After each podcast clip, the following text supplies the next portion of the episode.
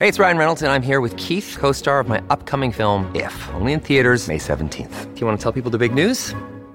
All right, I'll do it. Sign up now and you'll get unlimited for $15 a month and six months of Paramount Plus Essential Plan on us. Mintmobile.com slash switch. Upfront payment of $45 equivalent to $15 per month. Unlimited over 40 gigabytes per month. Face lower speeds. Videos at 480p. Active Mint customers by 531.24 get six months of Paramount Plus Essential Plan. Auto renews after six months. Offer ends May 31st, 2024. Separate Paramount Plus registration required. Terms and conditions apply if rated PG.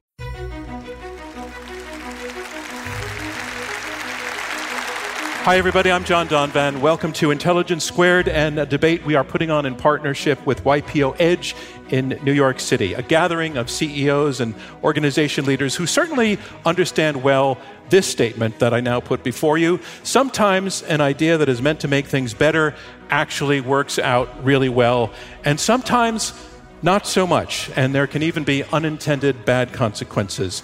So, how has it gone with the idea known as globalization? The promise was that globalization, by removing barriers to trade between nations and letting technology and people and ideas move freely across borders, was going to benefit everyone by producing greater efficiencies and more innovation. That was the promise. The reality, after some 30 to 40 years of an ever more globalizing world, is at least debatable. So that's what we are going to do. We're going to debate it by having two debaters get up on this stage and each answer yes or no to this question Has globalization backfired? Let's please meet our debaters. First, she is global business columnist for the Financial Times and author of Homecoming The Path to Prosperity in a Post Global World. Please welcome Rana Foroohar.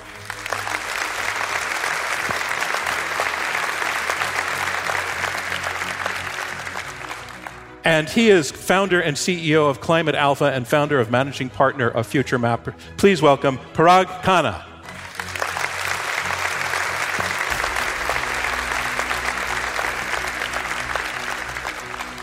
We want to find out first which side each of you is on on the question. I'll, I'll, go to you first, Parag. On the question, has globalization backfired? Are you going to say yes or no? I'm going to say no. All right. Rana, that tells us that you are the yes. I am 100% yes. You all set to go?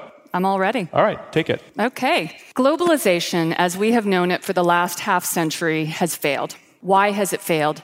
Neoliberal globalization, which was predicated on the Washington consensus ideas that capital, goods, and people could always travel seamlessly across borders and crucially would always land where it was most productive for them to do so and would lift all boats in the process is simply wrong. If we look at the last half century, and in particular, the apex of what I would call this last round of globalization between 2003 and 2007, you had more wealth created at a global level than ever before. But in almost every country, you had a dramatic increase in inequality. Why is that? Because there was a flaw in this current system of neoliberal globalization, and that's that capital can always travel faster than either goods or people. And I'm going to argue, as I do in my new book, Homecoming, that that gulf has led not only to stagnating economies, but it has led to dramatic political polarization in much of the developed world and parts of the developing world. Let me tell you quickly one story that I think encapsulates why globalization has backfired. In the course of my book research, I did an interview with the late labor leader Richard Trumka. He used to be the head of the AFL CIO.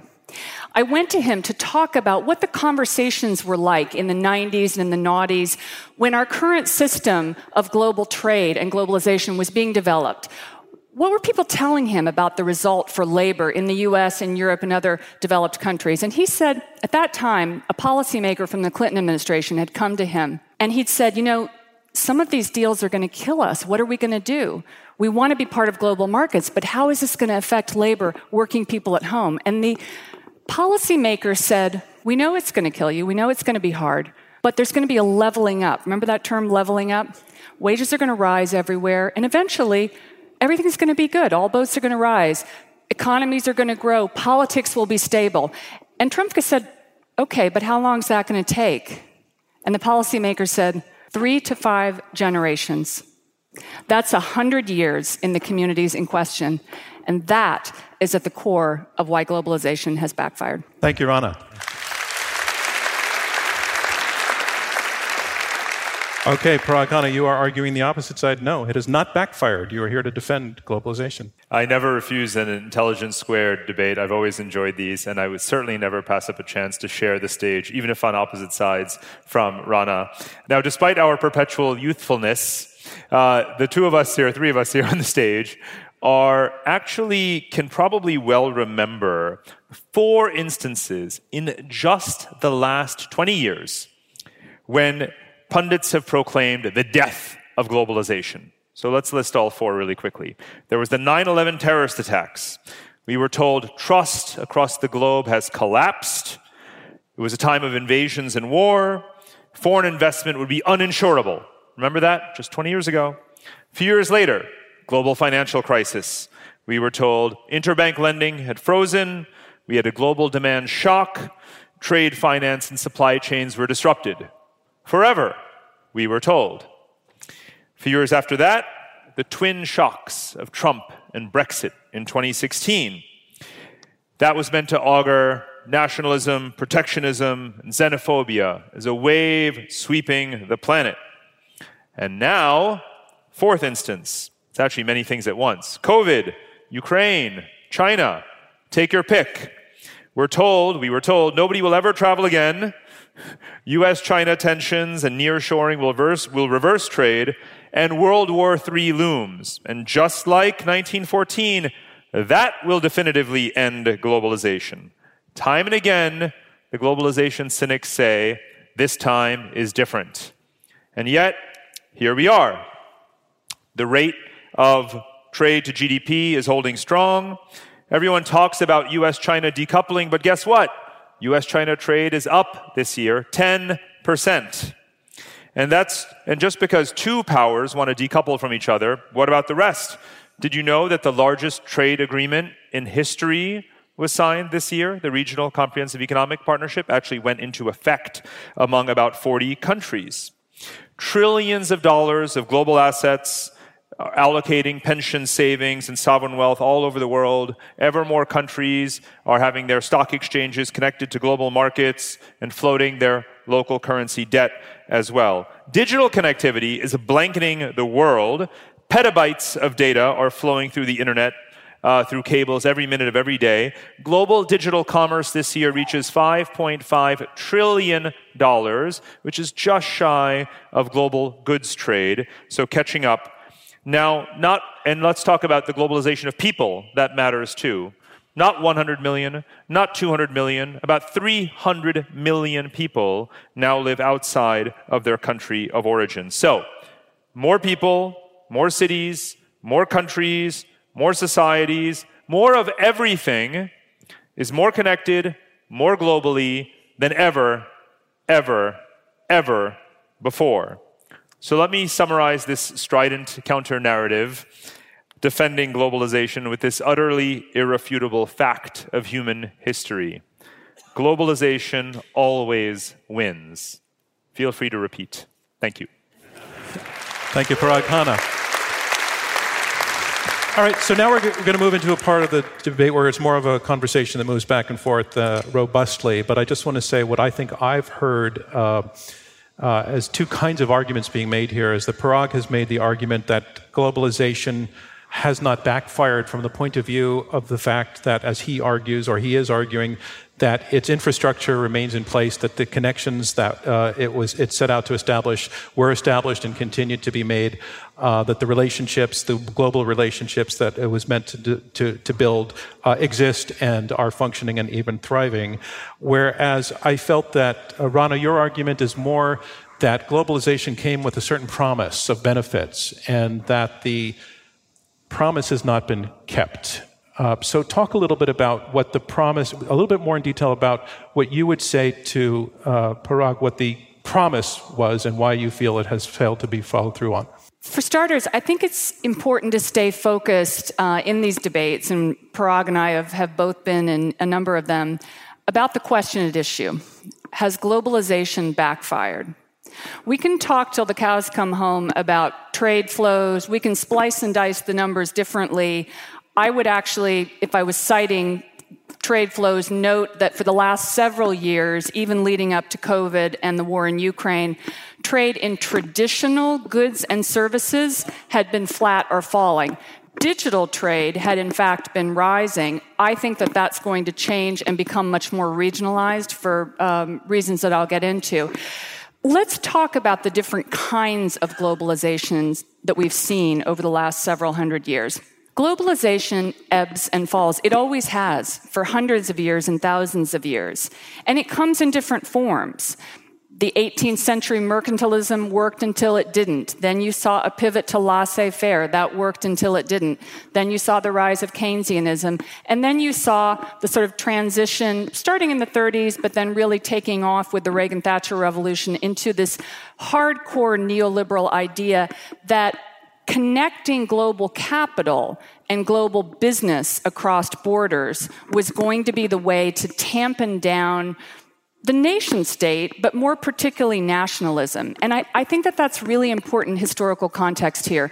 If you look at the word neoliberal, right, neoliberal globalization is what we're really talking about here, the Washington Consensus, this last half century. That word was first used in the 1930s, and it was used in Europe for understandable reasons. Um, continent was bet- between two great wars.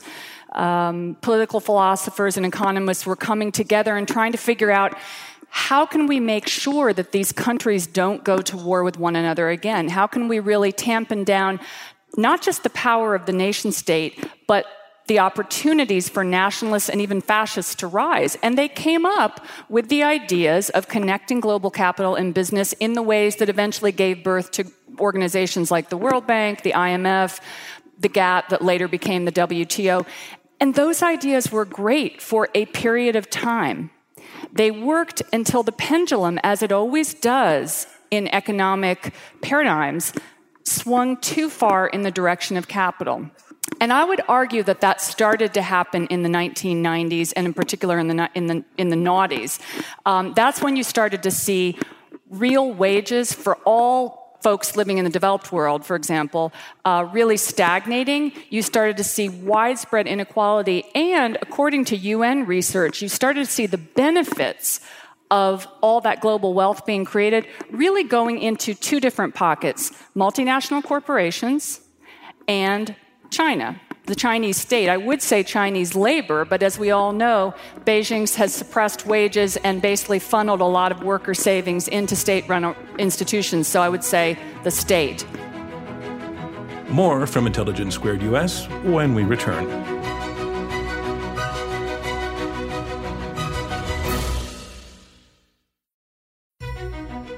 Welcome back to Intelligence Squared US. Let's get back to our debate.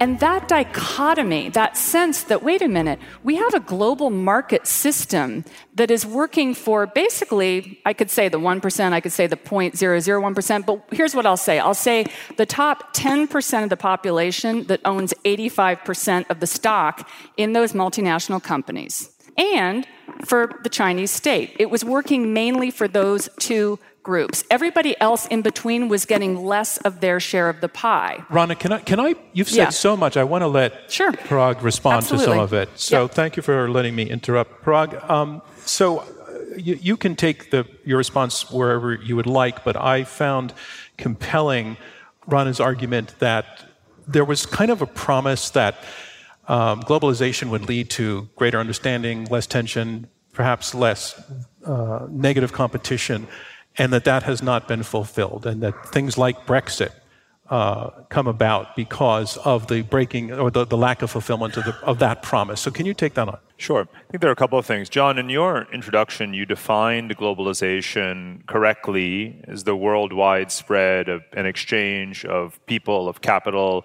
technology, trade, goods, ideas, and so forth. You coupled it with saying it brought this promise of an ever expanding universe of prosperity. Those two do not necessarily go hand in hand. Globalization is primarily the former part of what you said. It is a material, measurable fact in terms of the extensity of connections and exchange among people, the velocity, uh, and so forth. That is globalization. It is in many ways neutral. You can choose to imbue it with certain hopes and expectations, and you may be disappointed depending on where well, in the can, world can you I, are. Can, yeah. I, can I break in then? What, what was the, the goal? then? Uh, you, as you say, it, the, the functioning is neutral, but it, there must have been an objective for bringing it into It's so interesting. You're, you're uh, both, in a way, ascribing an agency to globalization rather than to the agents who actually drive globalization. Because, for one thing, it is driven by everyone. It is the sum total of all of these interactions. Globalization emerges from all of those voluntary, very often voluntary interactions. Now, we can go back to previous eras of globalization that were colonial and mercantile, in which, of course, there was a lot of uh, forced exploitation involved in creating the global world economy of the 17th, 18th, 19th centuries. But that's not the globalization that we're talking about right now. Nor does the globalization objectively, neutrally, in terms of measurement, have to be synonymous with neoliberalism and integration. Globalization is a lot more than that one particular period of time that Rana is focusing on because it is the immediate contemporary or recent past. But that doesn't mean that that is all globalization because there's a lot going on that drives the globalization of goods, services, exchange that has nothing to do necessarily with that paradigm ideologically. When China expands its capital outflow and investment, when it does the Belt and Road Initiative, when it pursues its dual circulation uh, policy and signs lots of trade agreements, it is the largest trade partner of more than 120 countries. So just FYI, nothing that we discuss here today is going to change that fact. So you can retrench as much as you want and recalibrate your own position on globalization as America is welcome to do. It doesn't mean that globalization has died. All right. Right? Can I, can I jump in? Parag is in some ways making my argument for me. Um, because he mentioned the word dual circulation. How many people actually, I'm curious in the audience, know what dual circulation means or have heard it used? It's a pretty, it's a pretty wonky term, but it's an important term because that's essentially official state Chinese language for decoupling. Dual circulation means we are not going to have one single global economy anymore. The Chinese have said, and I think rightfully so, that they want to have a much more regionalized economy. They see themselves, again, I think rightly, kind of like the World War, II, uh, the U.S. in the World War II period, where there's a big single language market with room to grow and to loop nations around it into its orbit in a much more regionalized ecosystem. They want to produce and consume more locally. Why do they want to do that? For all kinds of reasons. Because of fuel, because of emission standards, because of the fact that they're now richer and want to keep more of their own production at home. If globalization is about the free flow of capital, goods, and people, and you have official Chinese policy that says we want to keep more of that regionalized, I think it's really hard to argue that there hasn't been a significant change in globalization as we've known it, however you might define it. Let me come back on this. There's a very crucial word that Rana used that I did not, and that word is free. And you may have used it as well, John, but in fact, that's not necessarily inherent in the definition of globalization, which, as I said, is fundamentally something of a measurement exercise of the volume of exchange and the geographic extensity of that exchange. It can be morally much more neutral than both of you seem to want it to be, or certainly Rana's point about the word free. Because globalization has been around literally for thousands of years, as she mentioned, and even just the last several hundred years, and the better part of that last several hundred years, globalization has been an imperial enterprise. We have more globalization today because we have more geopolitical and more geopolitically ambitious powers, not just one or two, but three or four. And they are all reaching outward to project their own model, to project their own exports and so forth. So, dual circulation is interesting case because it is actually a old wine in new bottles, you might even say, because it's fundamentally about import substitution. Well, how did the European mercantile powers become the global colonial masters that they became? Import substitution. How did the United States, through the Hamiltonian doctrines of its founding years, become one of, the, one of the world's leading economy, import substitution. And what China has been doing for 40 years and accelerating in many ways right now as it climbs up the technology ladder is this accelerated import substitution in every way it can. But does that mean that it's deglobalized?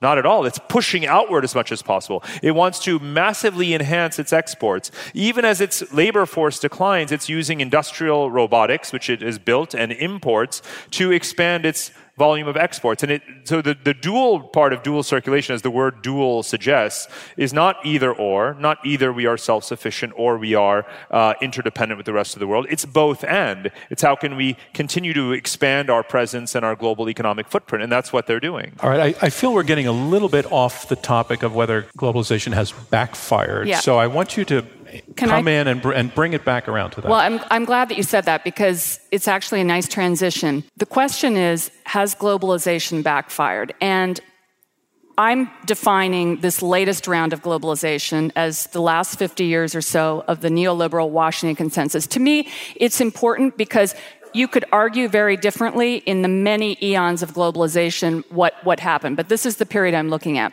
I, I, I want to say I think that's also our sense that we're talking about the current the current phase of globalization. I think that's the expectation Even of the then, audience as you'd be incorrect, but That- carry that's on. okay. That's Please totally okay. I just. I just want to define terms.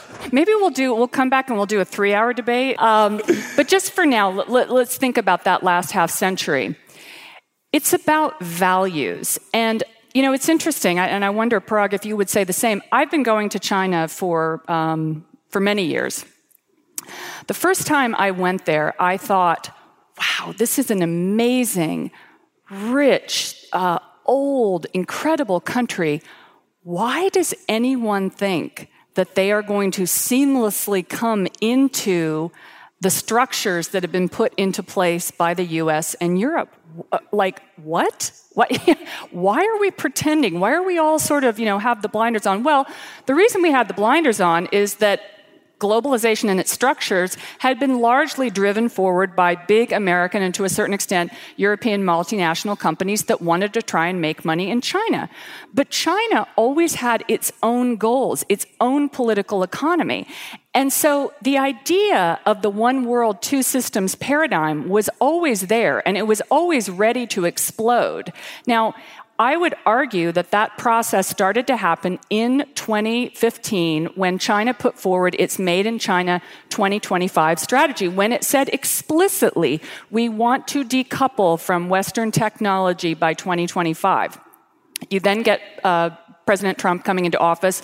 He had no coherent strategy, I would argue, about pretty much anything, particularly globalization. But his USTR, Robert Lighthizer, did take the decision, I think a courageous one, in saying, you know what? The current paradigm is just, it's pretend. The WTO is not working. We all know that. Um, China is uh, not playing by the rules of the WTO understandably because it has its own political economy that is essentially state run and always will be.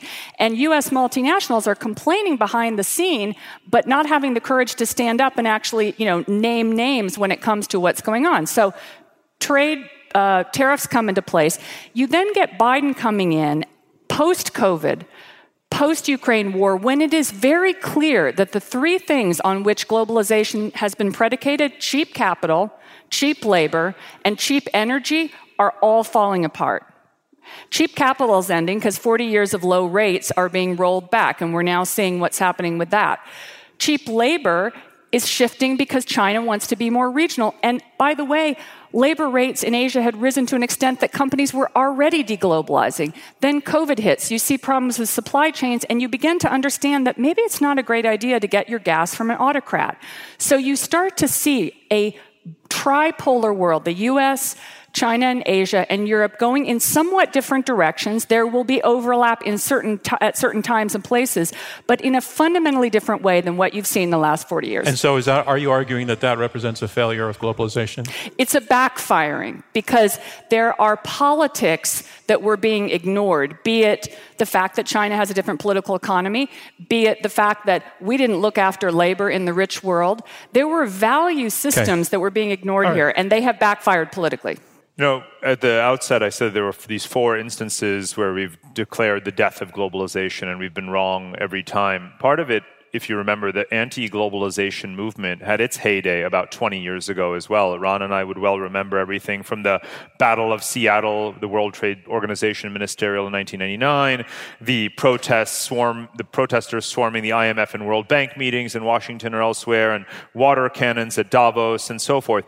And what happened to all of that? It fizzled, right? It died. Globalization was still alive and well, but that movement more or less fell apart.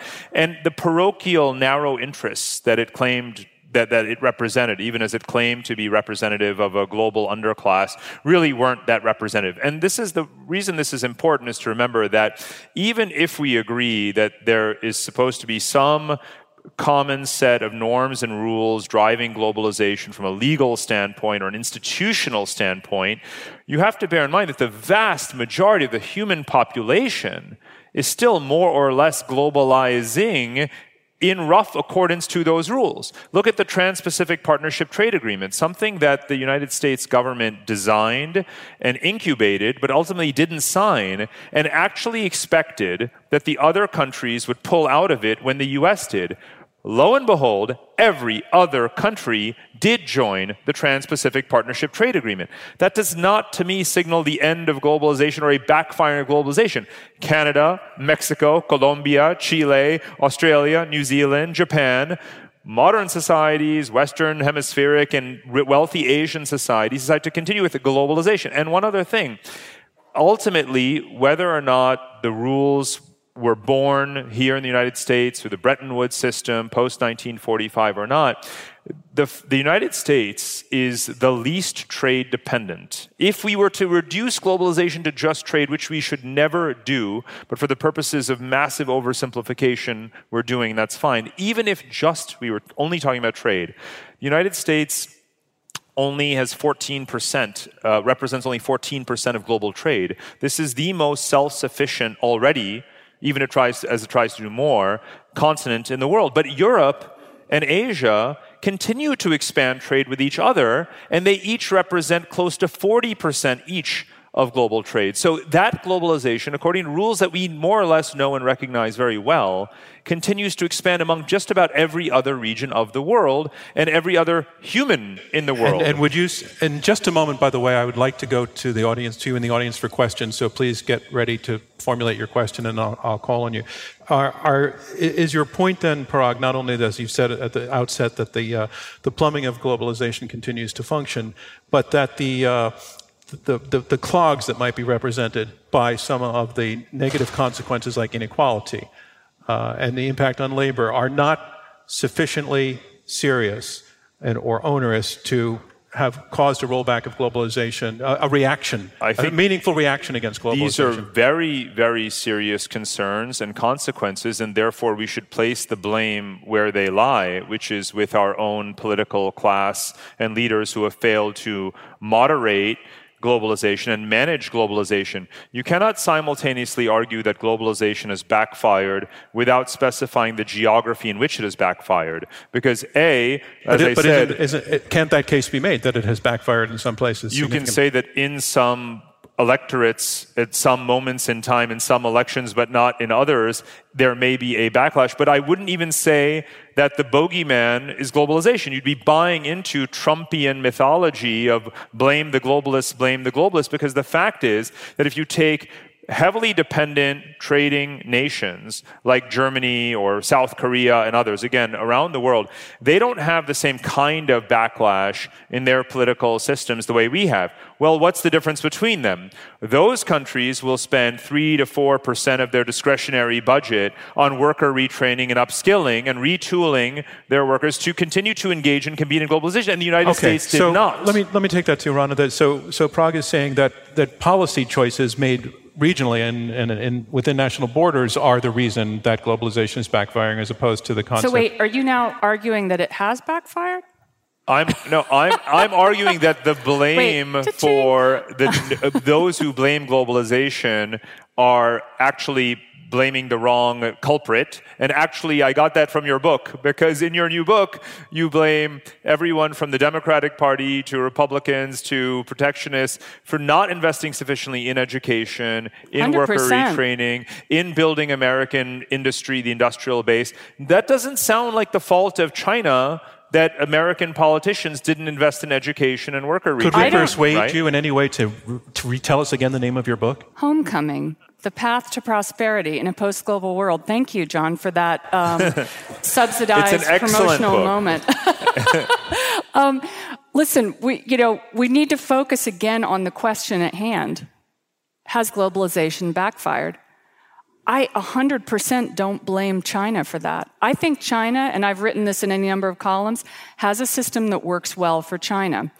I have my issues with the hardening of, of the Xi Jinping regime, but in my book, I say quite clearly that globalization has backfired, and I would look at the rise of populists in the US, the rise of populists on both sides of the aisle in Europe. I would look at the rise of nationalists in many developing markets and say, and also look at, frankly, the collapse of the Bretton Woods institutions, you know, which are operating in many cases in, in name only, not as problem solvers um, at this stage, and say, yes, globalization has backfired because we had a system that prioritized global markets well beyond the ability of nation states everywhere to cope. And you know, this is true not just for rich countries, but in many developing countries as well. Um, one of my intellectual rabbis, Joseph Stiglitz, um, the Nobel laureate economist, professor at Columbia, has said for years and wrote in his book Globalization and Its Discontents that the Washington Consensus, and frankly, Western elites, uh, by and large, that developed that, neoliberal elites, had a one size fits all prescription for how development was supposed to occur. But we have an opportunity right now, and I'm actually really optimistic. My book is an optimistic one we know the world isn't flat and it's particularly bumpy right now, but for all kinds of reasons, I think we're going to get to a better place where the balances of the global markets and the nation states are going to be able to be conjoined, not only because more regionalized economic blocks will make that division between interests uh, less stark, but because there are all kinds of new technologies that are pushing production local. You've got, uh, you know, paradigm shifts going on in everything from work from from home to, you know, I could go on and on uh, about what's happening in business that are changing this and making local and global possible together. I'm John Donvan. This is Intelligence Squared US. We'll hear more from our debaters right after this. Welcome back to Intelligence Squared US. I'm John Donvan. Let's get back to our debate.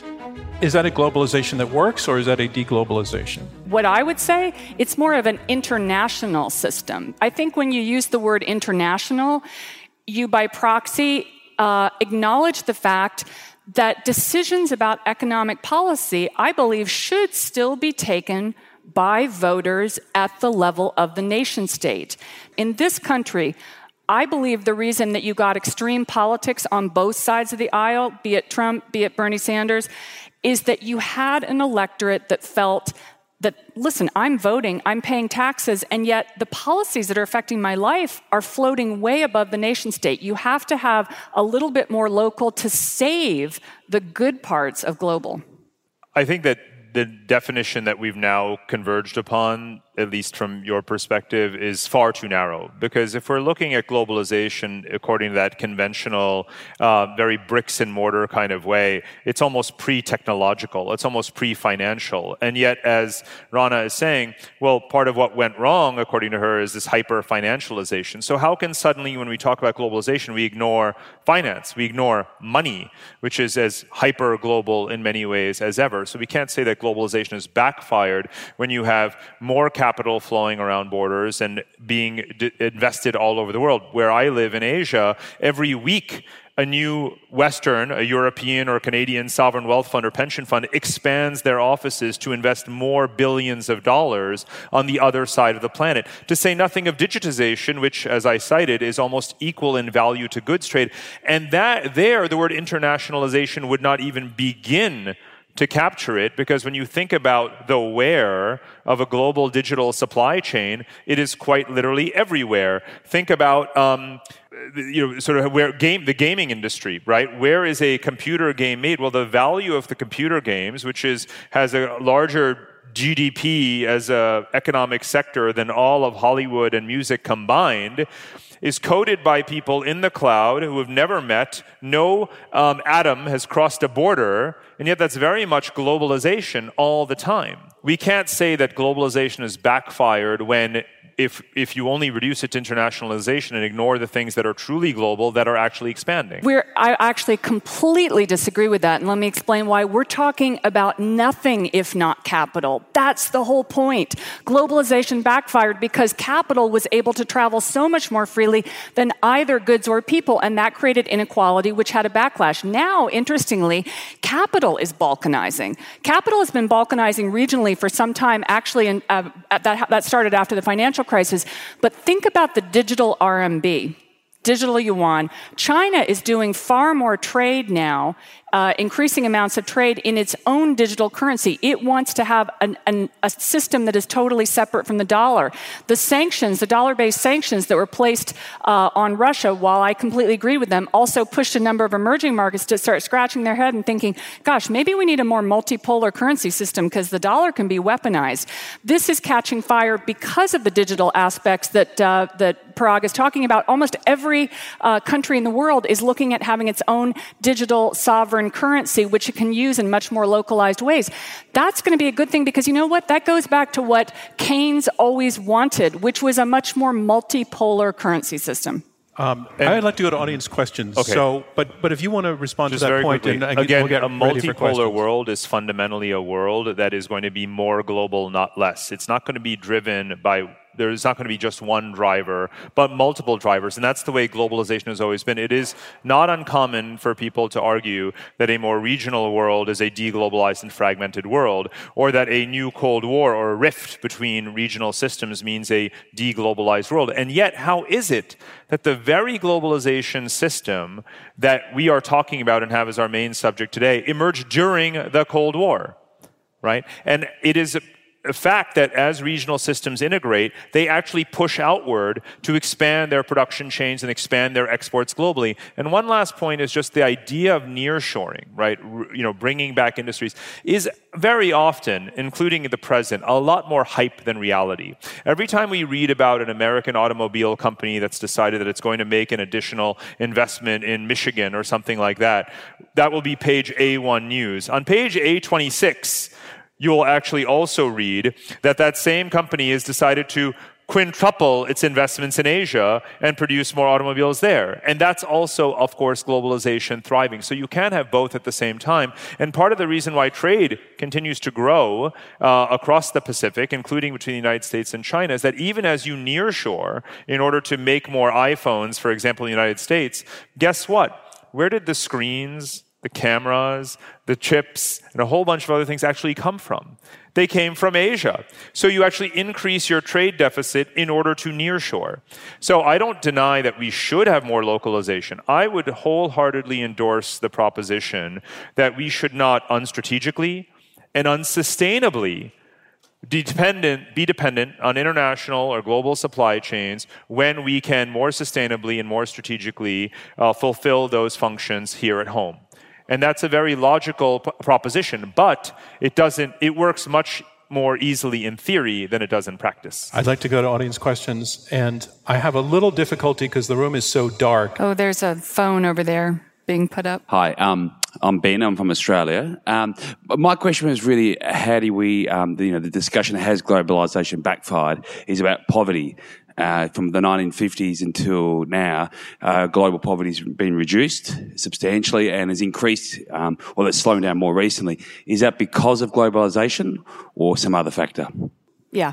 Uh, listen, that's a great question. Um, and yeah, I would have to say, I would have to say yes, because it goes back, most of the poverty that you're talking about was alleviated in emerging markets, but particularly in Asia and particularly in China.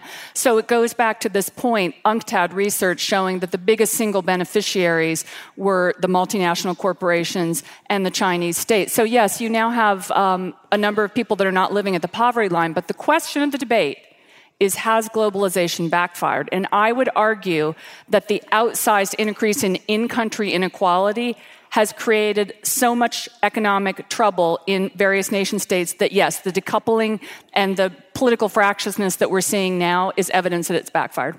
It's certainly true uh, what Rana pointed out factually. Yes, of course, globalization is, is a, had a very, very strong role in poverty reduction around the world, particularly in Asia. And now, though, domestic economic growth, the consumer economy, digitization, financialization, urbanization in those countries has also picked up the torch. Now, again, those countries are so connected to international supply chains. Look at India, look at Indonesia, Vietnam, these places from which American companies are now relocating supply chains. Remember that just because they decide to no longer, if they don't invest in China anymore, they're just relocating that supply chain activity to Vietnam or other Asian countries. That's very much still globalization. So there is still cheap labor out there. And even if it, the labor were not cheap, you still want to sell into those fast growing consumer markets. The majority of the world population, the majority of the world's middle class is shifting towards Asia on the other side of the world from us. If those multinational corporations have any hope of maintaining their market cap, they're going to want to continue to export. Now, again, the backlash against the mismanagement of globalization in our by our politicians is very welcome. But once that process is complete of uh, voting out governments that have failed and passing new regulations that are more equitable and pushing for inclusive capitalism, once that process is complete, guess what? We will be back to where we've been all along, which is embracing globalization and comparative advantage. One quick stat 92% of multinational companies, according to McKinsey Global Institute, are lo- regionalizing and localizing production for all kinds of reasons. Here's another question. Can you tell us your name, please? Hi there, Charlie Rose uh, from YPO Pasadena. Uh, many would argue that the defining challenge of this era is climate change, which is a uniquely global issue. I have a two part question for you. How uh, has can, globalization. Can, can, I ask you, just in the interest of everybody else, to choose one? Uh, yes. Uh, so, my question is uh, how has globalization impacted the trajectory of climate change? And the question I choose is how will the fight to you're doing you're slipping in a second one so i'm going to take the first one i'm sorry so the you... question is how okay. has globalization impacted the issue of climate change love that question and i would take it in two pieces a lot of times people ask this question and they say well how can we possibly get a solution to climate change unless the conversation is happening at a global level. And of course, it has to happen at a global level, but the solutions will be highly localized. And let me give you a couple of reasons for that. Um, the US, Europe, and China, Asia, all are approaching this issue in different ways and by different means. Ultimately, fixing climate change is going to mean hyper localized supply chains. Does anybody know what the single most polluting thing in really any large country is in terms of an industry. It's, it's not the fossil fuel industry itself. It's supply chains going into complex industries like housing, for example. There are seven separate supply chains that go into building a house. Materials are being toted from all over the world. That has an emissions cost. This is something contrary to what Parag was saying, that is now actually becoming a revolution in manufacturing. Additive manufacturing, which is basically making parts and making entire cars, or in the case of houses, homes now, being done all over the, the world. It's done in Austin, Texas, California, India. You can do things locally. The technology is there, and that is what is going to stop a large part of climate change. Likewise, localization of things like um, food, food production. The number one cash crop in this, uh, in terms of produce in this country, is iceberg lettuce. Why? Because you can tote it for six months in a car, and it, you know, it, it, it'll still be good. Does anybody really want to eat like iceberg lettuce? No. That's why there are now vertical farms that are being developed that are growing produce up the side of, uh, of buildings and on roofs. That kind of hyper localization is going to be a really important part of fixing the emissions problem okay. that is at the core of climate change. I want to give Parag a shot at the same Rana has walked into two of my favorite traps. okay, the first is the point that I feel like made. I want to tell you to choose one also. Right. Okay. Well, the thing about most, you know, Western or American multinationals saying they're going to regionalize, part of the reason is because by manufacturing in Mexico, you can then more easily export to preferential markets that Mexico has freer trade agreements with in Asia than the United States does. And why is China expanding its manufacturing presence in Mexico as well? Is in order to access the United States more readily through the USMCA trade agreement. So again, all of the trade liberalization that continues to go on in the spirit of the globalization definition that we are using is alive and well, and American firms and Chinese firms and all firms continue to uh, exploit it. So globalization, again, thriving. Now, on the climate change question, this is the, the real trap, is this idea that we are uh, engaging in this hyper localization process and everything is domestically produced and consumed and nothing comes from anywhere else anymore. Well, I want to ask you something. That um, 3D printer, right? That beautiful device that sits on our countertop and is meant to make anything we want, any solid or liquid object, and print it out for us. And somehow there's no uh, international supply chain that that uh, that depends on. Well, I want to ask you where that was built.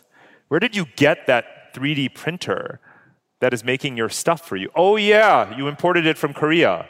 I think globalization is doing okay. How about that vertical farm, right?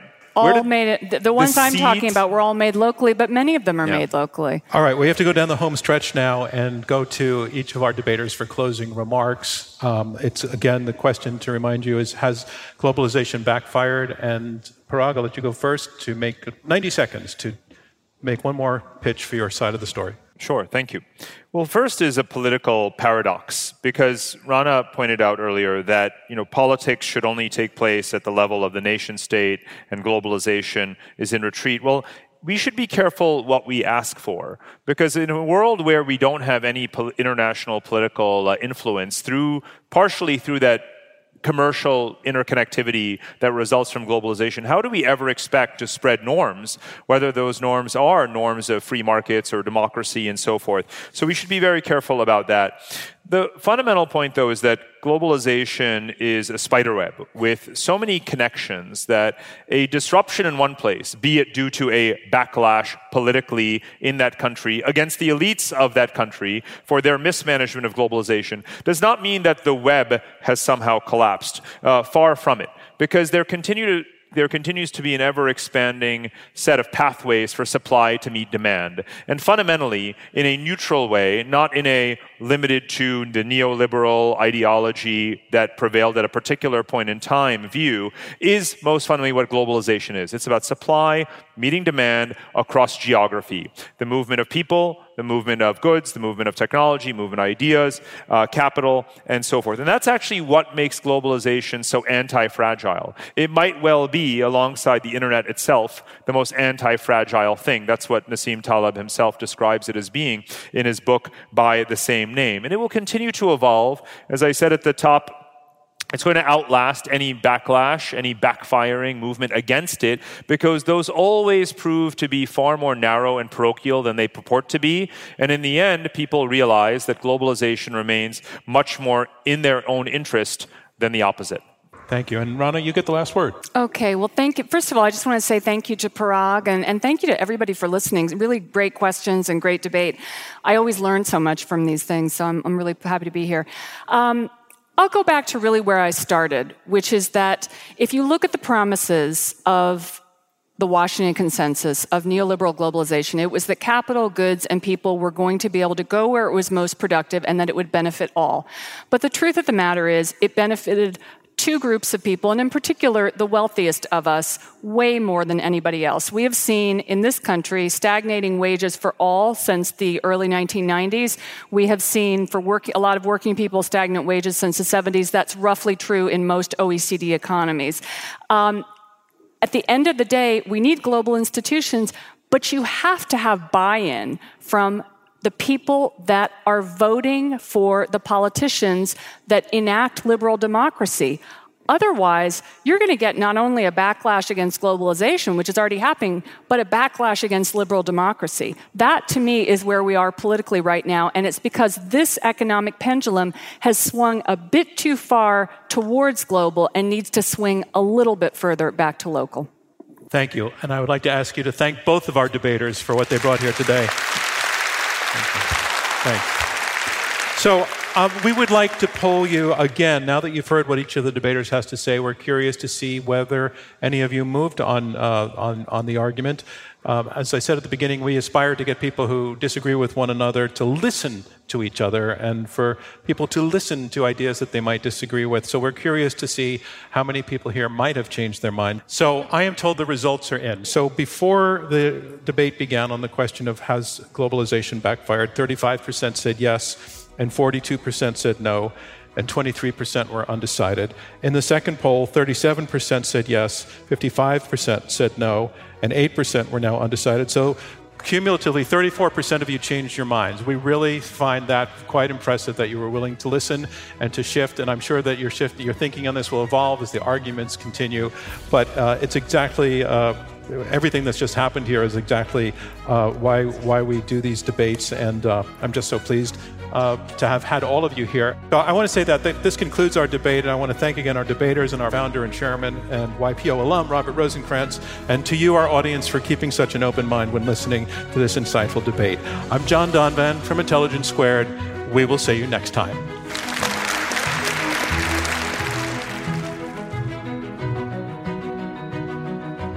Thank you for tuning into this episode of Intelligence Squared, made possible by a generous grant from the Laura and Gary Lauder Venture Philanthropy Fund. As a nonprofit, our work to combat extreme polarization through civil and respectful debate is generously funded by listeners like you, the Rosenkranz Foundation, and friends of Intelligence Squared.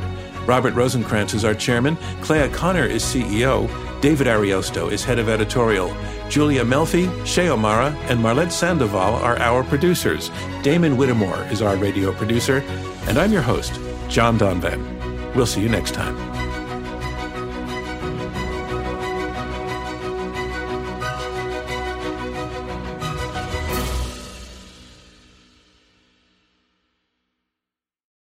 Save big money when you start your next project today at Menards. Convert your current recess lighting with energy saving LED downlights from Feit Electric. They're bright and install easily in just minutes. They also go from regular lighting to nightlight mode with just a simple flip of a switch. Save big on all Feit lighting products now at Menards. Shop our lighting options today in store and on Menards.com.